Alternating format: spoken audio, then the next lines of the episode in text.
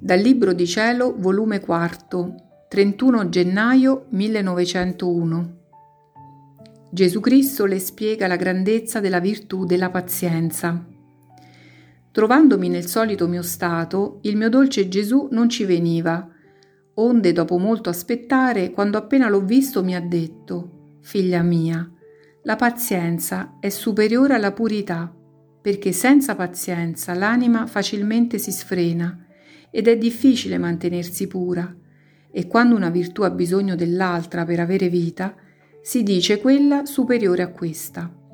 Anzi, si può dire che la pazienza è custodia della purità, non solo, ma è scala per salire al monte della fortezza, in modo che se uno salisse senza la scala della pazienza, subito precipiterebbe dal più alto al più basso. Oltre di ciò, la pazienza è germe della perseveranza e questo germe produce dei rami chiamati fermezza.